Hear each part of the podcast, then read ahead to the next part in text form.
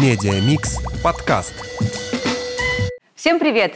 В эфире первый рекламный видеоподкаст Медиамикс. С вами Аня Витринская, директор агентского направления Сбермаркетинг. Сегодня наша тема эс тэ эм. Продажи товаров под собственными торговыми марками розничных сетей последние три года постоянно растут. И особенно это стало заметно в две тысячи двадцать втором году, когда довольно много брендов покинуло российский рынок. И больше половины ритейлеров представило свои эс тэ эм. Что такое эс тэ эм и как их продвигать? Поговорим с нашими экспертами. Гости выпуска. Татьяна Обидина, директор по маркетинговым коммуникациям «Ашан». Олег Дорожок, директор по маркетингу и монетизации «Озон». Дона Ромашова, директор по эс тэ эм «Яндекс Лавка». Евгений Римский, управляющий по качеству и закупкам «Вкусвилл». Андрей Осокин, директор по маркетингу «Детский мир».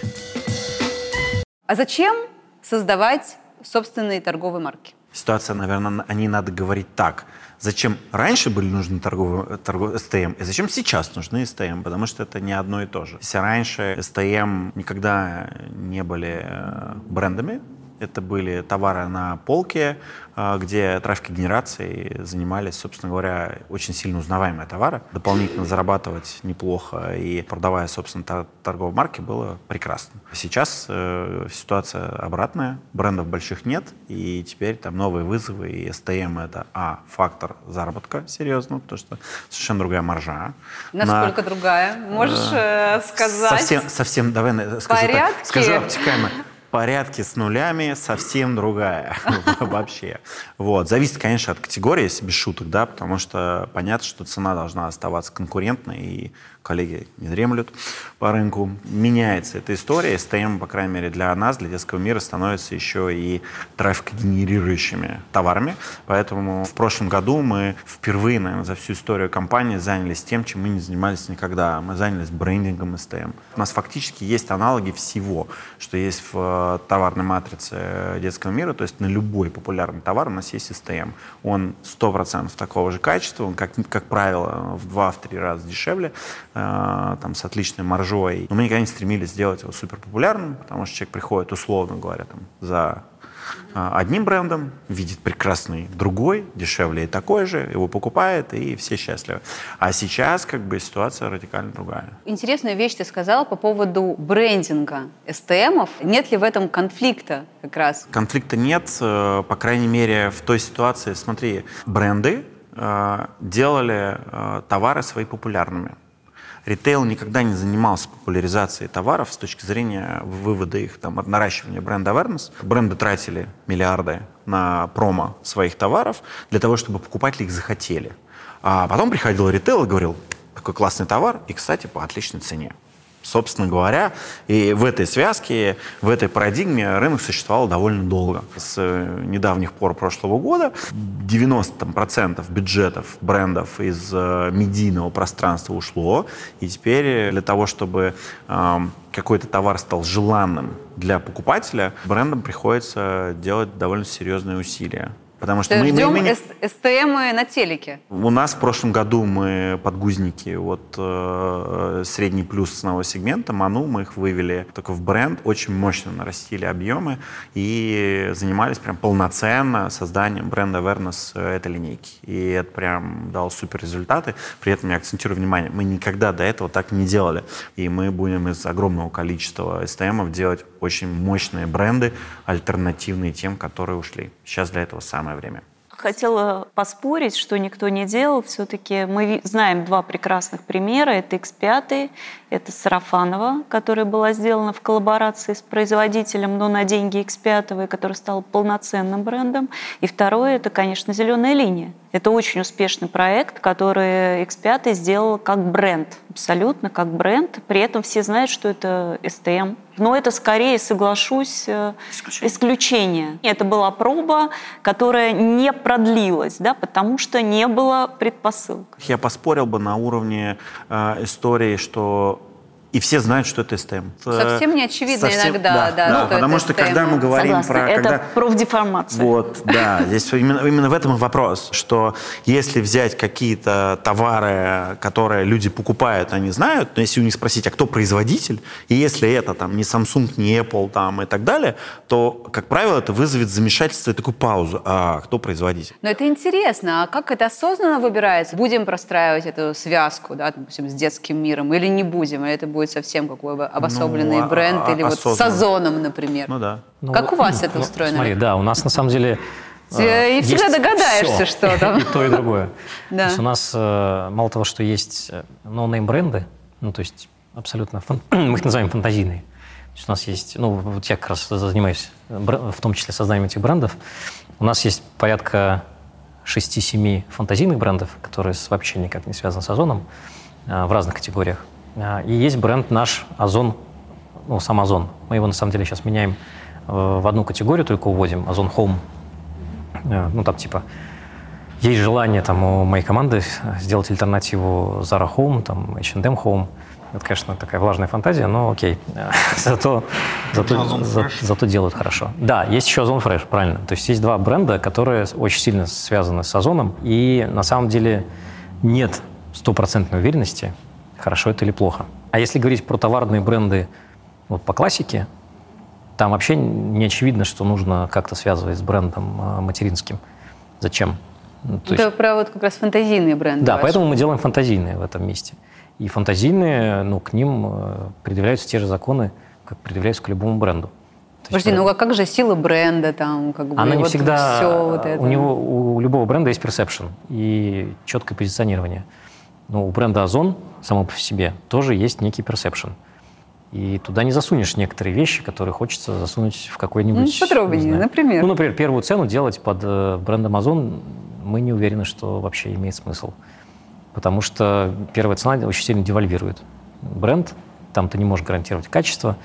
И если человек сталкивается с товаром под брендом Озон, а там так себе товар, прям скажем, но он дешевый, окей, то не факт, что это хорошо. Поддержу, кстати, с точки зрения бренда. Не в каждой категории связка самого ритейлера с брендом оправданно. оправданно да, да. Потому что ты не можешь обеспечить ореол там, надежности или вот каких-то параметров, которые э, у покупателя отождествляются с качеством. Вот я с Олегом совершенно согласен. И во всех категориях. То есть и в электронике это одно, в одежде это другое, там, в игрушках это третье, там, не знаю, в нашем в детском питании это четвертое. У всех покупателей, покупателей разные ожидания. Когда мы говорим там детский мир, это одно восприятие, а когда-то там детский мир подгузники, другое, детский мир одежды, это третье. Вот это размывание истории, ты не можешь как бы везде присутствовать, там, оно довольно сложное. А как выбирается категория, которую вы создаете, СТМ? Интересно да, послушать. Вкусвиллу повезло больше, нам не надо продавать продукцию разного качества. Мы определили, что мы выбираем самое лучшее качество для покупателей, поэтому нам не нужно десять, десять, раз, десять, десять разных брендов. Как бы, и, нет проблемы, и нет проблемы, что нам надо под брендом Вкусвилл продавать телевизоры пока тоже, да, потому что это, конечно, бы тоже вызывало большие вопросы. Но у вас же есть бытовая вопросы. Химия, например, да? И не только... Бытовая химия есть, да. Но как-то пока мы все-таки себя считаем профессионалами в еде, и все, что связано вокруг еды. А средства нон-фуд, да, такой самый э, распространенный, да, самый как бы понятный, там, средства очистки или ухода, да, мы считаем, что они могут быть спозиционированы под общим зонтиком бренда. Но, безусловно, позиционирование – это определенное ограничение. То есть, действительно, мы тоже не можем под брендом Вкусвилл разводить, например, разные ценовые сегменты, да. Мы изначально... Наша философия была, что мы выбрали там лучший продукт, да, и вот этот продукт на полке, да, и как бы мы не можем поставить три э, одинаковых молока там в разном ценовом сегменте, например, да, то есть мы должны как бы придерживаться одного. Но зато как бы проще развивать один бренд. Ну, гораздо проще. Да, можно, когда да, у тебя одна зависть. Ценовая категория, конечно, проще. А как в Ашане это устроено? Ну, Ашан – это старая компания, с большой историей. И, конечно, наш портфель, он опирается на позиционирование. Позиционирование Ашан – это все нужное и выгодное тут. Соответственно, основная задача эс тэ эм – это покрыть основные блоки потребностей. И, соответственно, у Ашан есть портфель из тринадцати основных марок, которые по большому счету покрывают ну, девяносто процентов потребностей. И бытовая химия, и детское питание, и красота, и одежда, и так далее, да, и даже техника. Есть флагманские марки, те, которые носят имя Ашан. Это Ашан «Красная птица». Это средний ценовой сегмент, многофункциональный, закрывающий максимум потребностей. Есть младшие братья, есть бренд «Каждый день», самая известная марка Ашан. Это как раз то, что вот мы называем первой ценой. Но здесь у Ашан тоже, тем не менее, такой подход, что мы не делаем каждый день первую цену во всех категориях. Это именно тот необходимый максимум, который закрывает ну, вот, самые первые потребности. И поэтому мы гарантируем там качество. Так как это ограниченное количество эс кей ю, поэтому мы можем гарантировать качество. Есть узкие марки, например, «Золотая птица» — это только гурманские. То есть это только продукты, только премиум качество. Угу. Дона, как это в лавке устроено? Ну, есть, наверное, представитель самого молодого ритейлера из тех, которые присутствуют сегодня. Яндекс Лавка существует три с половиной года, и практически все это время у лавки есть эс тэ эм. Почему так? Потому что в онлайне есть своя специфика. Если, допустим, ты сидишь дома и вечером тебе хочется купить сникерс, и ты офлайн-юзер, то ты пойдешь, скорее всего, в ближайший магазин, и ты не пойдешь в соседний какой-то еще магазин сравнивать цены на сникерс между двумя ритейлерами. В онлайне другая ситуация. У тебя расстояние от одного магазина до другого — это два сантиметра, пара движений пальцами по экрану телефона. Поэтому э, ты можешь купить сникерс тот же самый в одном ритейлере и в другом, не прибегнув к каким-то дополнительным усилиям. И задача эс тэ эм как раз-таки в том, чтобы ты купил этот сникерс именно в лавке, потому что в лавке ты еще можешь купить там медовеник из лавки или какие-то там коктейли из лавки. То есть это какая-то дополнительная ценность, которая позволяет привлекать новых юзеров. Это особенно важно для молодых онлайн-ритейлеров. И драйвить ретеншн этих юзеров, то есть делать так, чтобы они с тобой оставались. Поэтому ассортимент лавки довольно, эс тэ эм-лавки довольно э, узкий, ну, он не широкий.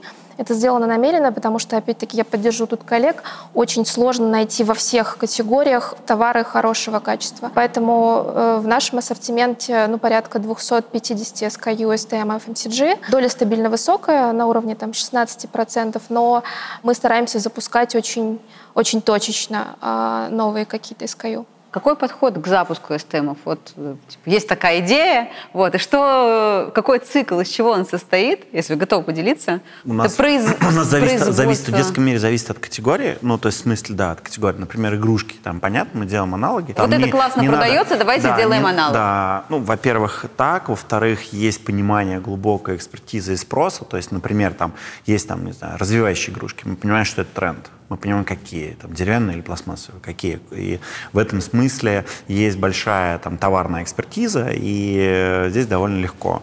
А, у нас есть же зоо, вертикаль, да, зоозавр. Там, например, мы создаем, ну, мы создали уже сейчас полную линейку всех товаров полностью. У нас есть и аксессуары, и корма, и все-все-все полностью есть под ключ. Там, например, мы, у нас нет такой большой экспертизы, потому что для нас это новая вертикаль. Там подход классический брендинг.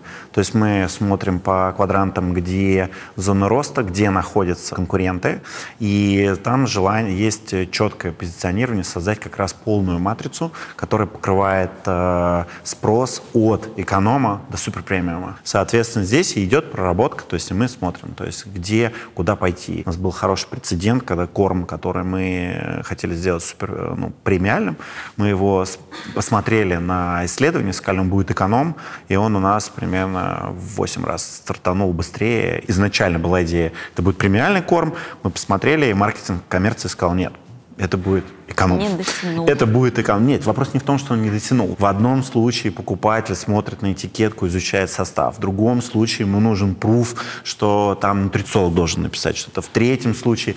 И там делений вот этих, как покупатель выбирает, их миллион под капотом. И вот мы анализируем как бы эту историю, и в каждом конкретном эс тэ эме анализируем и смотрим, как именно будет покупатель совершать свой выбор. И здесь мы прям, прям стараемся понять покупателя. То есть как он совершает. Это, это отражается во всем. Фирменный стиль, упаковка. То есть у какого, как, какая-то упаковка там полностью содержит миллион э, инсайтов о товаре, а какая-то просто белая лаконичная коробка, на ней логотип, и говорим, это классно. Слушай, прям завидую коллегам, да. Так, а такая сколько? Проработка вообще. Да. Да мы, как, как у вас. Да мы, мы сейчас выкатываем, мне кажется, триста-четыреста новинок в месяц э, в разных категориях. Поэтому, конечно, мы тоже считаем, что мы проводим исследования. Но это я так думал. Это я считал, что мы проводим исследования, так как я послушал, как надо это ну, делать. Ну, слушайте, вы же не делаете бренды. Вот, коллеги-то ну, бренды делают. Ну, э, да, это нет, правда. Ну, самое сложное попасть, конечно, в, про- в продукт. Да? Ну, то есть, э, в принципе, в принципе здесь, здесь, конечно, проще. Да, мы не делаем действительно бренды, но в любом случае мы тоже видим, что какие-то новинки сразу как бы успешные, они выстреливают. Да? Это как бы четкое попадание в спрос, да, в правильное соотношение там, цена, качество и там, ожидания покупателей, какие-то, конечно, не, не такие успешные, но здесь как бы много и вот количеством, да, то есть берется, потому что... Плюс есть категории, понятно, что все равно рынок диктует, есть растущие категории, ну, в продуктах питания, например, ну, кулинария, да, там, готовая еда, очевидный тренд, там, последних, там, условно, трех-четырех лет, он очень сильно... растет, да, продолжает даже до сих пор сейчас расти, да, там где-то два-три года назад всем было, стало понятно, что это очень длинный, довольно растущий тренд на то, что люди отказываются от готовки дома, да, люди там идут в удобство, да, в скорость, и это будет развиваться. И у нас, конечно, эта категория там, ну, она даже в доле там выросла, наверное, в три раза за четыре года, да, там, с шести-семи процентов в доле там до уже текущих, так, шестнадцати-семнадцати, да, уже там она фактически... воюют за первое место в общем рейтинге. И понятно, что в этой категории будет больше новинок. Но вообще, как бы нашим покупателям, я думаю, что это не только наши покупатели касается, тем более они у нас общие. Новые продукты, да, новые вкусы, новые товары очень драйвят продажи. То есть людям хочется пробовать новое, для них это определенный экспириенс, для них это определенное там, удовольствие, и как бы очень важно им показывать, да, давать возможность пробовать новое. Ну а с точки зрения запуска нам как бы в этом смысле тоже может быть чуть проще, потому что мы изначально всегда ориентировались на российских производителей. У нас вообще мы начинали работать с относительно небольшими производителями, мы даже с большими компаниями э, вначале не очень работали, потому что мы в большинстве продуктов требовали э, доработку рецептуры, да, какой-то свой состав продукта. У нас очень много было изначально небольших производителей, да, которые сейчас, они, многие из них выросли а, вместе с нами, да, и уже как бы многие из них стали большими компаниями, уже поставляют и в другие да, региональные там, и федеральные сети. Но, конечно, мы лишний раз, мне кажется, за этот год убедились, насколько все-таки российский бизнес э, как это, приспосабливается, да, может адаптироваться, Живучий. да, к любым условиям. Насколько потому, вовремя, что, да, не появились, да, эти Потому что, как бы, да, вначале казалось, конечно, что, как бы, очень многих категорий, да, очень многие продукты могут просто через какое-то время исчезнуть. Но если, как бы, сейчас посмотреть по факту, то мы видим, что действительно никакие полки, во-первых, точно не опустели, да, какие-то действительно продукты, как бы, заменились, да, аналогами, но фактически нельзя сказать, что мы потеряли в каком-то разнообразии или в какой-то широте ассортимента существенно. Ну, а есть какие-то категории, где, ну, эс тэ эма точно не будут? То я думала про детское питание, что как бы... Ну, вот услышала, что наоборот, Татьяна Конечно. назвала, что почему нет, да? У нас красная Какие-то птица, такие? детское питание базовое, то есть соки, каши существуют давно и прекрасно продаются. Есть эс тэ эмы, которые ты контрактно производишь, например, на тех же производствах, что и бренды. И есть эс тэ эмы, которые ты производишь там, сам в России mm-hmm. и сам отлаживаешь mm-hmm. производственный цикл. Mm-hmm. Это не одно и то же вообще. Вот, то есть если ты захочешь да. вдруг почему-то конкурировать с Nestlé по питанию и захочешь выстроить здесь завод, то это будет big challenge на долгие годы и миллиардные там вложения. Да, это одна история. Другой вопрос, где и что, как производится. В большинстве случаев, если мы говорим про тэ эм пэ, То есть не про продукты. Продукты, да, слава богу, в России производят и умеют, и мы аграрная страна. А с точки зрения там, всех остальных категорий, ну, это вопрос производственный цикл, контроль, дизайн, упаковка и бренд. По большому счету это точно такой же товар, как другой, только с другим лейблом. И здесь как раз мое глубокое убеждение, сейчас, надеюсь, меня не закидают там помидорами, это, по сути, маркетинг.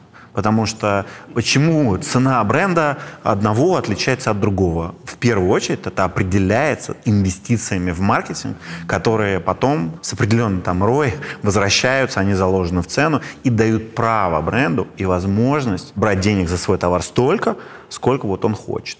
Хотела привести пример ага. как раз э, такой локализации. Мы локализовали производство постельного белья в России на шуйских ситцах, используя те мощности, которые э, частично простаивали.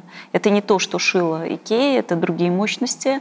И здесь была взята международная экспертиза, дизайн, контроль маркетинговый, позиционирование, мерчендайзинг. И сейчас э, мы имеем ну, отличную линейку в бренде нашем же «Актуэль» постельного белья в трендовых цветах, потому что они отслеживаются в очень приличной упаковке с отличной представленностью во всех размерах. Но это прям совсем другой бизнес. У нас есть наши позиции у нескольких брендов, которые номер один в категориях. Ну, прям номер один. Или там три, номер три, например.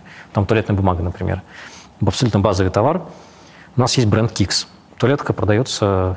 Ну, на третьем месте. То есть, понятно, Зева, Попия. И дальше идет, собственно, Наша. И она догоняет. Но это все равно смешные объемы по сравнению с тем, сколько продает Зева в России. Естественно, мы никогда в жизни не будем инвестировать, там, условно, не знаю, триста миллионов рублей в маркетинг Кикса. Зачем? У нас есть мысли поставить его в ритейл, в принципе, и сделать его федеральным. Вроде как нам никто не мешает, если ритейл, собственно, пойдет на это. Такой челлендж, да. Да, но это эксперимент, который, возможно, получится. Если получится, очень хорошо. Тогда имеет смысл, наверное, попробовать подумать про инвестиции в маркетинг бренда Kix. Я абсолютно соглашусь с тем, что воспроизвести объем мирового производителя, это надо становиться мировым производителем. Поэтому инвестировать как мировой производитель ты не можешь априори. Это логично.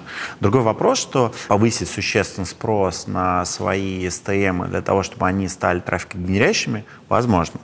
Это промо. Это, через, через промо. Ну, условно говоря, да. Ну, это как бы бренд-билдинг сдержанный, скажем, там такой, да, потому что, ну, априори понятно. Ну, к примеру, например, там, не знаю, кто, не все, может быть, знают, что, например, вся одежда в детском мире, которая продается, это все эс тэ эм изначально было. У нас нет в магазинах ни нашей одежды. Все вот бренды — это мы. Да. Знаем, знаем. Да. И с, и с этой точки зрения, да, это как бы мощная категория, она востребована. Каждый из этих брендов, там, наш Футурино, там, и так далее, это бренды, они уж сами по себе, не надо ничего делать. Просто продаешь годами качественную одежду, недорогую, и все, она бренд. Но при этом, согласен с Олегом, что там при этом выходить за свои рамки и заниматься масс-маркетом, как это делала эйч энд эм, ну, это утопия, как бы. Это совершенно другие подходы к бизнесу, это надо другой бизнес делать. По-моему, нет ни одного ритейлера, кто построил свой федеральный бренд широкий. Кроме, ну, вот есть техно, технопарк с Борком, чуть другая история просто. Я вроде сижу тут даже рядом. Потому что ну, ты про технопарк почему-то говоришь. Нет, Нет, смотри, мы говорим, у нас же диалог какой? Товар, который массовый, который продается везде, где ты становишься сугубо производителем. И, например, там с этой точки зрения, например, товары Вкусвилл стоят во всех гроссер-сетях. Вот ну, тогда это можно было бы сказать, я производитель. Ну, мы, кстати, стоим. Ты же это имеешь в виду? Мы, кстати, стоим в некоторых сетях, и как бы продавались и в Озоне, до сих пор еще есть какое-то количество и в Лавке, и на Wildberries, понятно, там на маркетплейсах.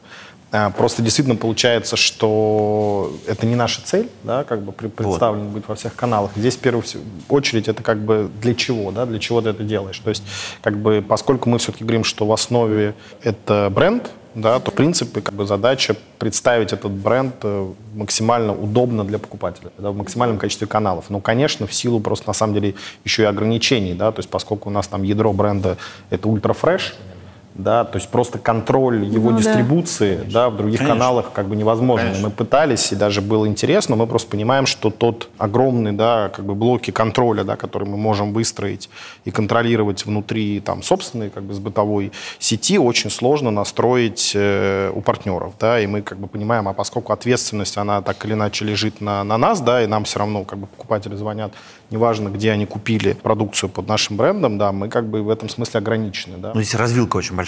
Когда у тебя эс тэ эм на твоей площадке, это трафикогенерация, конкурентный дифференцирующий фактор, один путь. Второй путь, давай я буду производителем с меньшей маржой, гораздо выпускать товар вовне и продавать. Другой путь.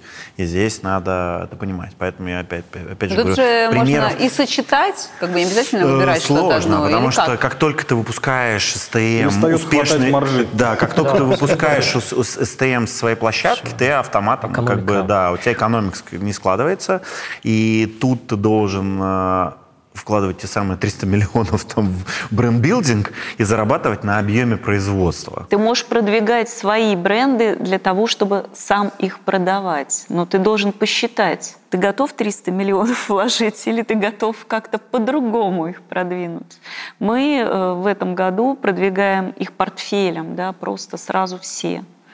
Да, то есть проводя там несколько раз в год фестивали эс тэ эм, то есть фактически ланчуя их, потому что, хотя Ашану двадцать лет в России, многие не знали, что у него есть, кроме «Каждый день» и «Красной птицы», еще там очень даже приличные марки. Как раз вот такая э, фронтовая система продвижения, когда один бренд тянет другой, она показала очень хорошие результаты.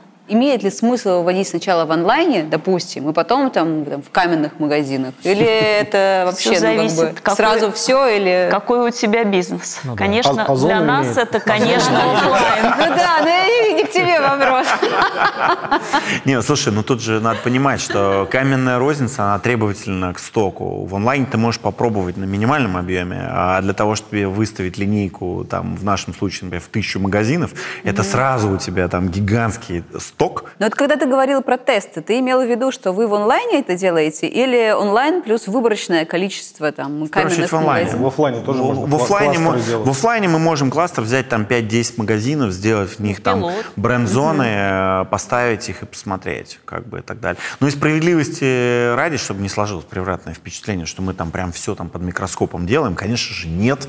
Конечно же нет. Это я так немножко понтанулся. Такие все, фу, ну все, нормально. Нет, понятно, что... Понятно, что, понятно, что не, не, во всех, не во всех категориях это просто нужно. Полно эс тэ эмов, где ты априори понимаешь, что товар хороший, и нечего там тестировать, и понятно, как, пози- как это позиционировать. Условно говоря, там, у нас там есть там, ряд подгузников, вот мы понимаем, подгузники классные, вот они по составу такие же, как эти, и дешевле на тридцать процентов. Все, что там, что там мерить, что там изучать? У них price perceptions огонь просто. Ты, ты берешь их и, и рассказываешь. Вот они классные. Мы в еде только вот учимся как бы в онлайне, да, выводить чисто в онлайн. Да. В продуктах люди зачастую, конечно, принимают много импульсных решений. Да. То есть я зашел в магазин, я увидел какой-то новый, там, я не знаю, торт, какой-то кекс и как бы захотел его попробовать, особенно если там на полке как-то это подсвечено.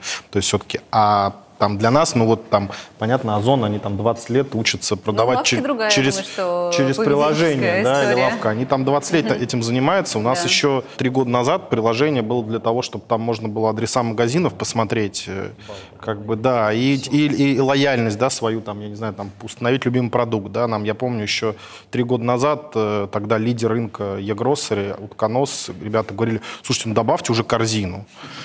Типа, ну можно, чтобы было сложить. Мы говорим, ну, всему свое время, да, где сейчас, да, Утконос. Вот.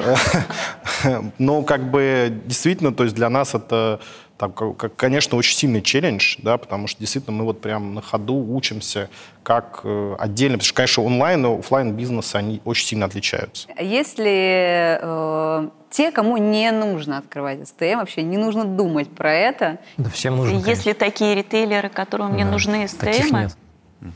Я, я, я думаю, Nestle бы мечтал, чтобы все вокруг не думали про СТМ. Ну, наверное, все-таки ритейлеров таких... Да нет, конечно. Нет, конечно. Потому что это мировая практика. Даже те, кто не говорит, что у них есть СТМ, они у них есть. Просто врут. Они врут. Скрывают и говорят, это старая марка Шотландии. Вот тоже, кстати, интересная тема. А когда нужно сокращать? Почему приняли когда решение? Когда ты понимаешь, что ты не можешь ими нормально управлять. Это, кстати, согласен совершенно. Первое желание сначала запустить, и кажется, что прям и такое сделаем, и вот это сделаем, и вот это. Но ведь так и делали. Рок-н-ролл весь начинается, когда тебе нужно поддерживать товарные остатки, стабильность стока. Абсолютно. То есть, например, условно говоря, там, условно говоря, если там в электронике, где частотность не супер высокая, там можно себе это позволить, то в, в эф эм си джи это вообще недопустимо. Потому что в эф эм си джи человек привыкает, дальше у него запрос «а где?», и потом, если он встречается с дефицитом, условно говоря, столкнувшись с, с отсутствием твоего СТМа, ты потом второй раз его не заставишь это купить. Ну, ты смотришь, как классно твой стартовал, там, не знаю, бренд из каюшки. Так. Взлетели в топ. Так. И раз у них закончился сток. Ты такой сидишь и смотришь, как он падает вниз. Да, да, да. И такой думаешь, ну, ё-моё.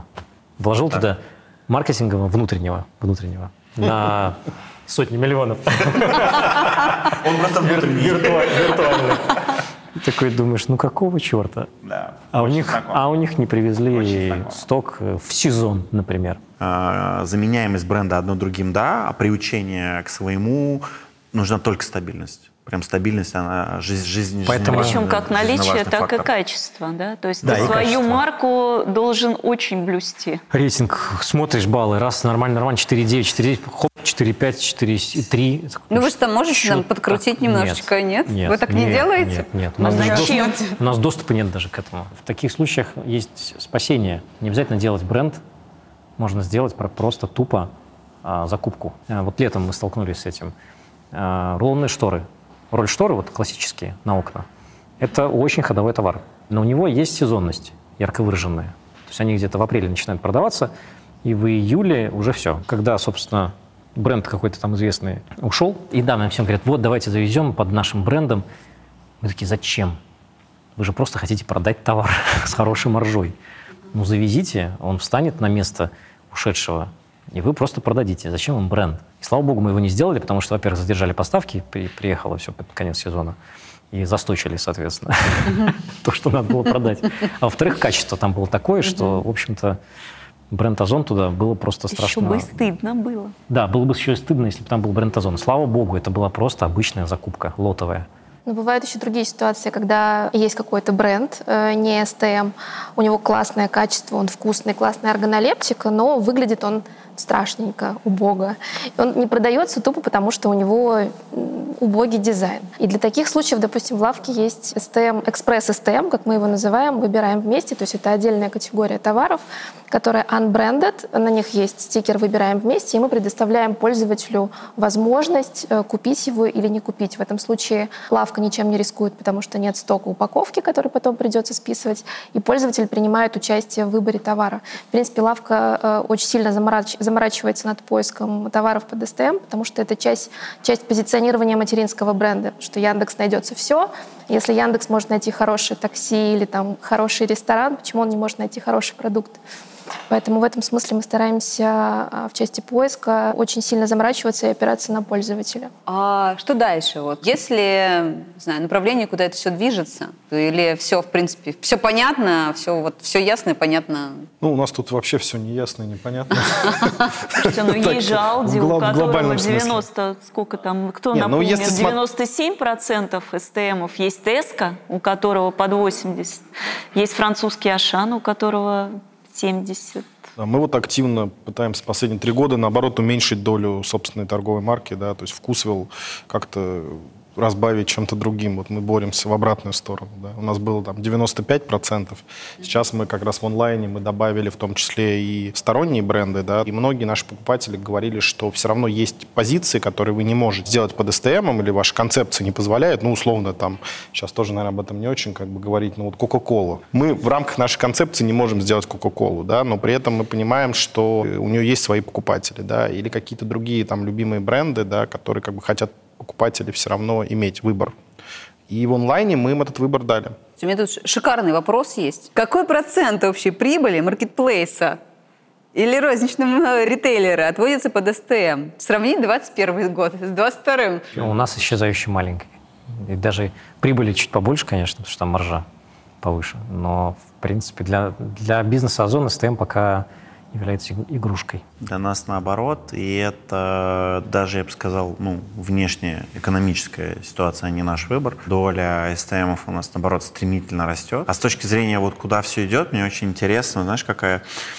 Бренды очень быстро забываются. Ну, в принципе, в классике считается, что три года достаточно отсутствия, три года полного отсутствия бренда в медийном пространстве достаточно для того, чтобы он вышел из головы покупателя полностью. Еще годик, еще два бренды большие будут забываться.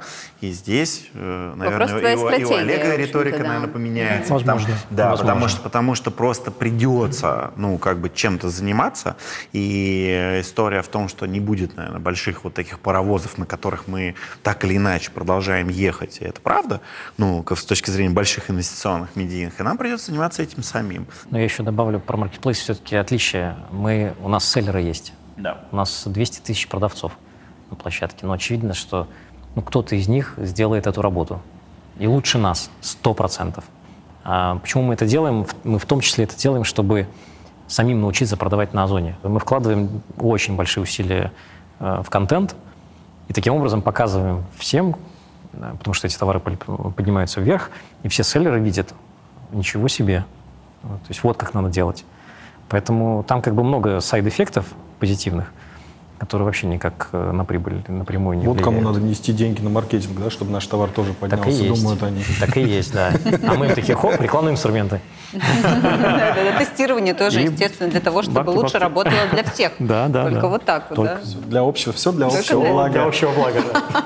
Не, ну мне кажется, все-таки рост собственных торговых марок сети, если мы уже говорим все-таки про эс тэ эм, да, и подбренд, но это же как бы мировой тренд. Вот, и мы видим, что везде как бы эс тэ эм растет, ритейлу, большому ритейлу, там, будь то маркетплейс или офлайн ритейл, хочется управлять своей полкой больше. Они понимают, что эс тэ эм — это больше контроль над полкой, это больше контроль над маржой, это больше контроль над производителями, кто бы что ни говорил, потому что их заменяемость сразу становится гораздо проще. Да? В этом смысле большие бренды, они это очень сильно ощущают.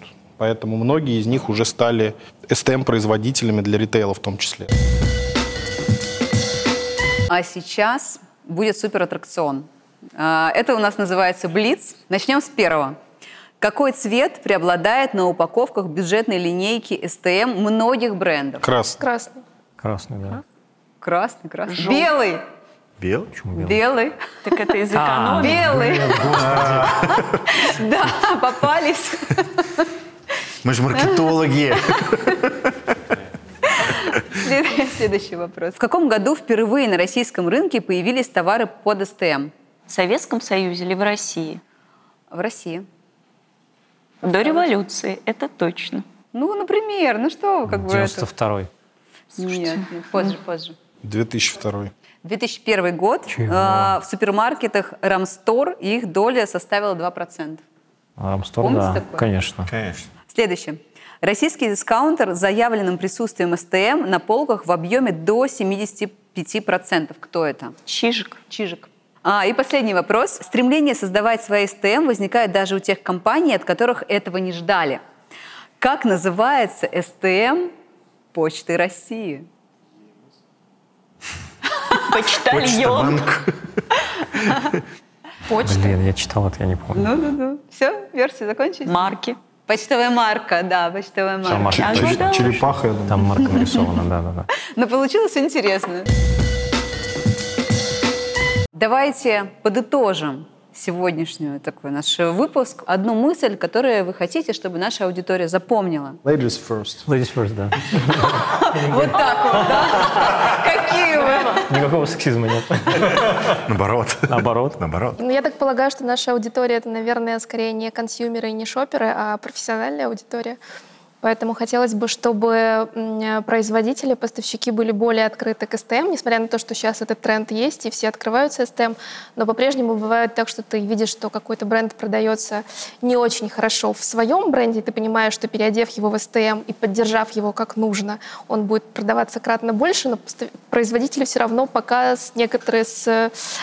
со скрипом соглашаются работать с эс тэ эм. Здесь, наверное, главный посыл, который хочется донести: пожалуйста, не бойтесь, потому что эс тэ эм — это хорошо как для покупателя, который может купить себе продукт качественный по доступной цене, так и для производителя, потому что эс тэ эм — это такая... у эс тэ эм есть некая социальная, как мне кажется, миссия. Он дает возможность маленьким производствам, небольшим, выйти на федеральный рынок и увеличить свои обороты за счет того, что это бренд, который ритейлер поддерживает активно. Да, резюмируя, не бойтесь эс тэ эм, э, работайте с эс тэ эм э, чаще, больше и активнее. эс тэ эм требует поддержки, и нужно действительно относиться к ним как к большим брендам. Они требуют такого же внимания исследовательского, маркетингового, продуманного, и тогда мы увидим результаты. И эс тэ эм очень благодарны за это. Да, то есть если ты к ним как к бренду, и они к тебе со всей маржой. Хорошо сказано. Учитесь делать бренды из эс тэ эмов. Это суперскилл. Он точно понадобится для того, чтобы быть эффективными. Потому что если ты это умеешь делать, сможешь запаковать любой товар, при том, что он качественный, конечно же, и влюбить в него покупателя, что, в общем-то, нам всем и нужно. А у меня мысль для, для продавцов, то есть если обратиться к какой-то аудитории, то к продавцам. Не бойтесь того, что Озон вдруг заместит все своими брендами. Это невозможно. И нет такой цели на самом деле. Просто смотрите на те эс тэ эмы, которые мы делаем, пользуйтесь это как обучающий материал. Вот. Но не надо бояться того, что мы сожрем всю, всю вашу долю э, и всех остальных выкинем с площадки. Это не в наших интересах. Я тогда обращусь к нашим производителям. Да, делайте еще больше классных, вкусных, натуральных, интересных продуктов. Мы уже точно знаем, в какую этикетку их одеть, как их правильно спозиционировать и продавать. С вас только классные, вкусные продукты, которые вы нам приносите, приносите их еще больше, и как бы это очень нужно нашим покупателям. Спасибо, что досмотрели до конца. Сегодня мы говорили про эс тэ эм, что это такое, зачем их создавать, как их продвигать, какой цикл создания эс тэ эм есть, и что нечего бояться. Спасибо, что были с нами. Подписывайтесь и приходите снова на Рутюб, YouTube и Сберзвук. Пока-пока.